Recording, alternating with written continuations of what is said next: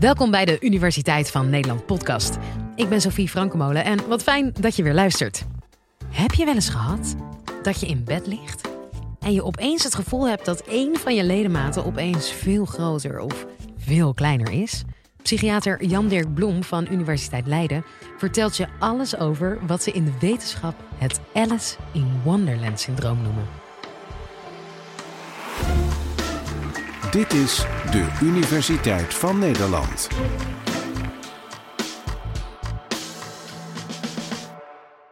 Een paar maanden geleden had mijn dochter van tien griep.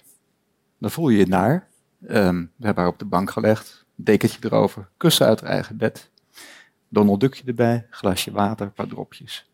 En dan is het opeens niet meer zo erg om griep te hebben. Dan lig je daar gewoon lekker.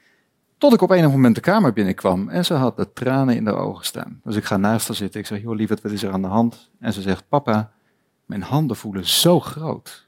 En mijn benen voelen zo lang. Gelukkig herkende ik dat. Ik ben ooit op reis geweest door de tropen en toen heb ik in een bamboehutje 40 graden koorts gehad. En ik lag daar en tijdens zo'n koortsaanval voelde mijn handen als bokshandschoenen zo groot. En als ik er naar keek, was er niks aan te zien. Als ik voelde geen enkele zwelling, gewoon niets, normale handen, en dan legde ik ze weer neer als ballonnen, echt zo groot. Dit is iets wat vaker voorkomt, bijvoorbeeld bij griep, ook onder andere omstandigheden. Dit noemen wij het Alice in Wonderland syndroom. En dat is ehm, uiteraard omdat het voorkomt in het boek over Alice in Wonderland. Het is een naam die is bedacht in 1955 door John Todd, dat was een uh, Britse psychiater. En hij had veel patiënten met migraine en epilepsie die dit soort verschijnselen beschreven. En uh, John Todd die dacht terug aan het, het, boek van Alice in Wonderland. Ik zal een klein stukje voorlezen. Misschien herinneren jullie je dat ook wel. Er is die passage dat zij op een gegeven moment zo'n flesje vindt. Daar staat op, drink mij. En dan drinkt ze dat leeg en dan wordt ze heel klein. En ze wil eigenlijk een sleutel pakken op een tafeltje, maar ze is te klein om daarbij te kunnen. Dus dan denkt ze, hoe doe ik dat? En dan is er een koekje, daar staat op, eet mij. Ik zet even de bril af. Het wordt alsmaar gekkerder, riep Alice. Ze was zo verbaasd dat ze even was vergeten dat het woord gekkerder niet bestond. Nu schrijf ik opeens uit als de grootste telescoop ter wereld. Vaarwel voeten, want toen ze naar haar voeten keek, waren die bijna uit het zicht verdwenen. Zo ver weg waren ze. Oh, mijn arme kleine voetjes, wie moeten jullie nou sokken en schoenen aantrekken? Ik zal het in ieder geval niet meer kunnen doen. Ik zal veel te ver weg zijn om me nog met jullie bezig te houden. Klassieke passage uit het boek over Alice in Wonderland. Behalve die lichamelijke veranderingen kunnen bij het Alice in Wonderland syndroom ook heel veel andere symptomen optreden. Lewis Carroll, de schrijver van het boek, heette eigenlijk Charles Dodgson en hij was een wiskundige die in Oxford eh, woonde en werkte. En in zijn vrije tijd schreef hij allerlei boeken waar veel fantasie in voorkwam.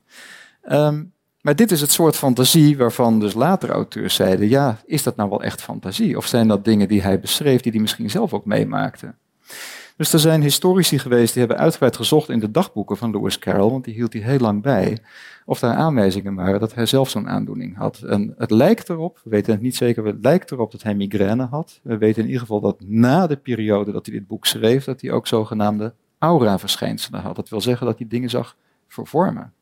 Waar hebben we het nu over in dit college? We hebben het over waarnemingsstoornissen. En daar hebben we twee groepen van, de positieve en de negatieve waarnemingsstoornissen. Bij negatieve waarnemingsstoornissen dan ontbreekt er iets wat er wel hoort te zijn. Doofheid, blindheid, niet kunnen ruiken, anosmie heet dat.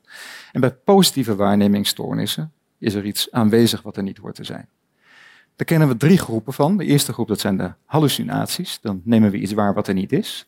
De tweede groep dat zijn de illusies. En er is hier een mooie afbeelding te zien. Dat heet de Ames Room, de kamer van Ames. En die is zo gebouwd dat je vanaf het punt waar de camera staat uh, het idee hebt dat alle lijnen achterin recht lopen. Maar dat is in werkelijkheid niet zo. Dat loopt schuin. Maar dat is een kunstmatige illusie. We zien de dingen anders dan ze zijn, maar we zien geen nieuwe elementen daarin. Nou, dan is er een derde groep van positieve waarnemingsstoornissen en dat zijn de vervormingen. Dat is waar het college over gaat. Wat gaat er nou mis bij die vervormingen? Wij zijn gewend te denken dat als we iets zien, dan valt er licht op een voorwerp en dat licht dat wordt weerkaatst, dat komt in ons oog terecht. Dat beeld wordt omgekeerd door de lens in het oog. Het projecteert op het netvlies en dan gaat een signaal naar achteren, naar de visuele schors. En dan zien we wat we zien, denken we. Maar wat onderweg gebeurt, is dat het signaal uiteengerafeld wordt in allerlei componenten. Er zijn allemaal aparte gebiedjes in het brein. Soms zijn dat celkolommen, letterlijk stapeltjes van cellen. Die zijn bezig met de taak om te kijken, is er in dit beeld een verticale lijn aanwezig? Is er een horizontale lijn aanwezig? Zijn er schuine lijnen? Zijn er concentrische cirkels? Zijn er licht-donker verschillen? Is er beweging? En als een van die celkolommen het niet doet, dan zien we iets heel raars. Dan zijn we bijvoorbeeld niet in staat om rechte lijnen te zien. Als zo'n celkolom voor rechte lijnen eruit ligt, dan kan het zijn dat je alleen maar kronkelige lijnen ziet en dat je die ziet bewegen. Ditzelfde fenomeen, dit heet dysmorfopsie, dat is ook wat um, de bekende expressionistische schilder Edward Munch had. Edward Munch had het niet door een probleem met de celkolommen in zijn hoofd, maar die had het door een probleem in zijn oog. Die had een bloeding in zijn netvlies en daardoor kon hij rechte lijnen niet meer recht zien. En historici, kunsthistorici, die zeggen dat hij een periode heeft gehad waarin hij wel veel dingen met rechte lijnen schilderde, maar vanaf het moment dat hij deze aandoening kreeg, lukte hem dat niet meer. Maar dat zijn juist zijn beroemdste schilderijen geworden. Er zijn ook mensen die uh, dingen veel kleiner zien dan ze werkelijk zijn. Mensen die die dingen veel groter zien dan ze werkelijk zijn. En er zijn mensen die beweging niet goed kunnen zien. Dat kunnen we ons misschien niet goed voorstellen. Wij denken als een voorwerp zich verplaatst in de ruimte en wij nemen dat waar, dan zien wij beweging. Maar om beweging te kunnen zien, moet er in ons brein een gebiedje aangaan. Dat, gebied dat heet V5. Als dat gebied niet aangaat, dan zie je bijvoorbeeld als iemand water in een glas schenkt, dat die straal schoksgewijs naar beneden gaat.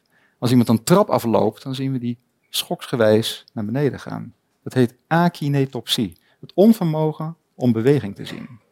Nog gekker is dat ook het omgekeerde kan optreden. Het kan ook gebeuren dat mensen alleen maar beweging zien. Dat kunnen we ons niet goed voorstellen.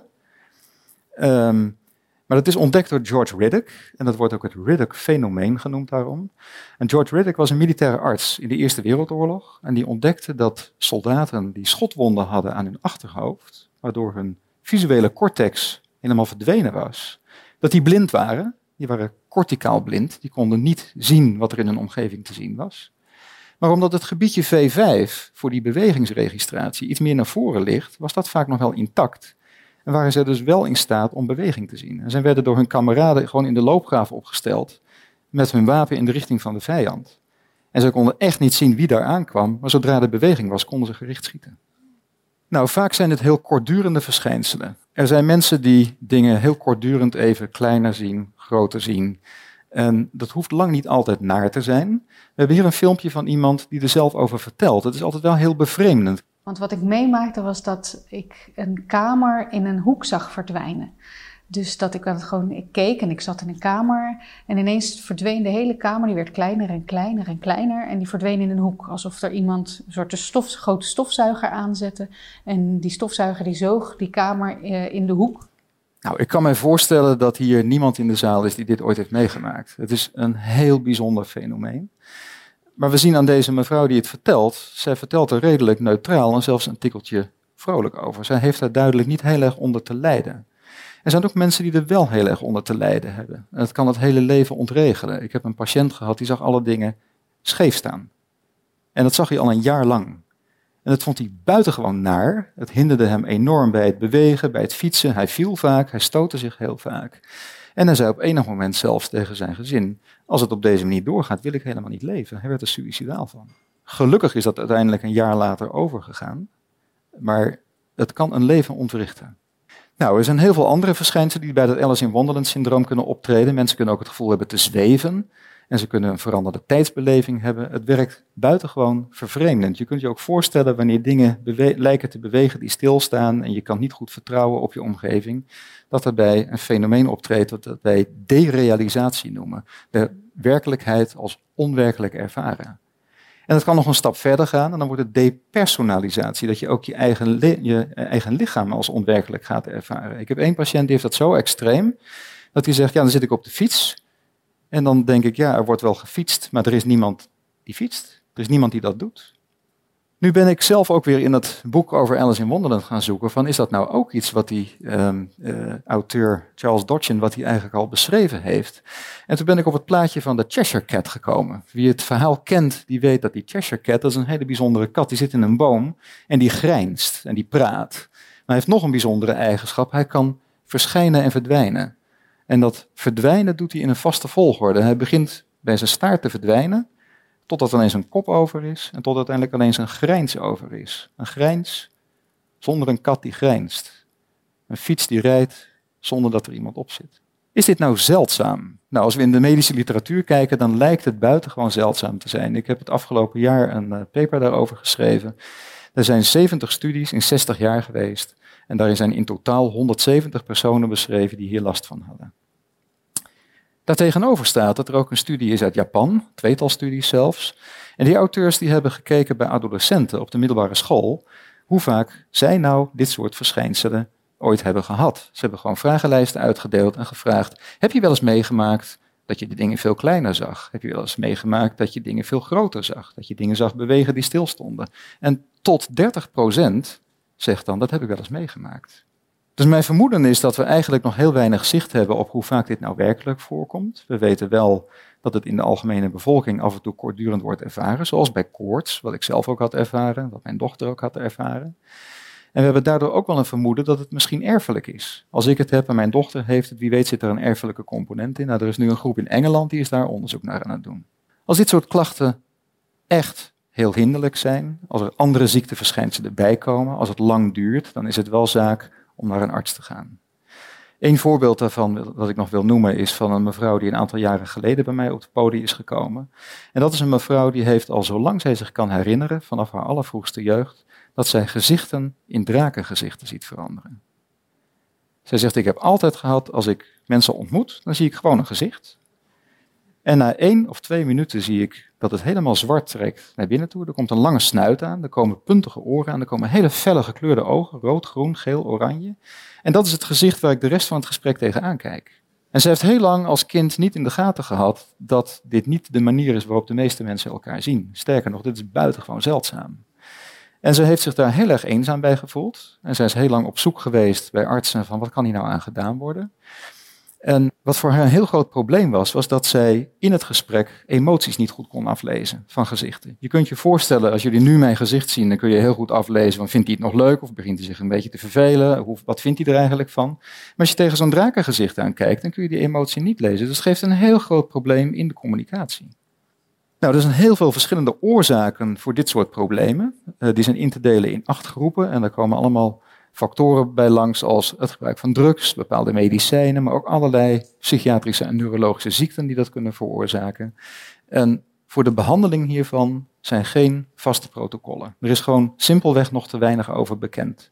Als mensen hier lang last van hebben, zoals die mevrouw die die drakengezichten zag, dan is het een kwestie van goed onderzoek doen, kijken in het brein of je daar iets van een beschadiging of een dysfunctie kunt tegenkomen. Dus we maken altijd een MRI-scan, we maken altijd een EEG, altijd bloedonderzoek. We kijken, kunnen we ergens een aanwijzing vinden waar dit vandaan zou kunnen komen? En vervolgens wordt het zoeken met de medicatie, wat kunnen we daaraan doen? Vaak helpen antipsychotische middelen niet. Dit is echt iets heel anders dan een psychose. En deze mevrouw, die hebben we heel goed kunnen helpen in eerste instantie met een antiepilepticum. Um, dus we hebben het behandeld alsof het epilepsie is, met de gedachte, ja, als het een tijdje als ze een tijd lang normaal gezichten kan zien en dan komt het probleem, dan zal het toch een functioneel probleem aan ten grondslag liggen. Daar reageerden zij goed op, maar ze kregen nare bijwerkingen bij.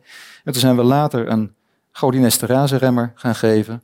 Dat is een duur woord voor een antidementiemiddel. Deze mevrouw heeft helemaal geen dementie. Maar ook daar reageerde zij goed op en had ze veel minder bijwerkingen bij. Dus ze heeft nu, na meer dan 50 jaar, voor het eerst dat zij periodes heeft over de dag heen, waarin ze eigenlijk helemaal geen drakengezichten ziet en nog maar op enkele momenten dat wel optreedt. Het antwoord op de vraag is dat vervormingen, zoals bij het Alice in Wonderland syndroom, ontstaan door het dysfunctioneren van celkolommen en andere gespecialiseerde gebieden in het brein en dat die daarmee het perceptuele systeem behoorlijk op zijn kop kunnen zetten. Dat was Jan Dirk Blom. Heb jij nou ook een vraag die je graag beantwoord wil hebben in deze podcast? Laat dan een voiceberichtje achter op onze Vriend van de Show pagina. En wie weet hoor je binnenkort het antwoord in deze podcast. Link vind je in de beschrijving. Tot de volgende.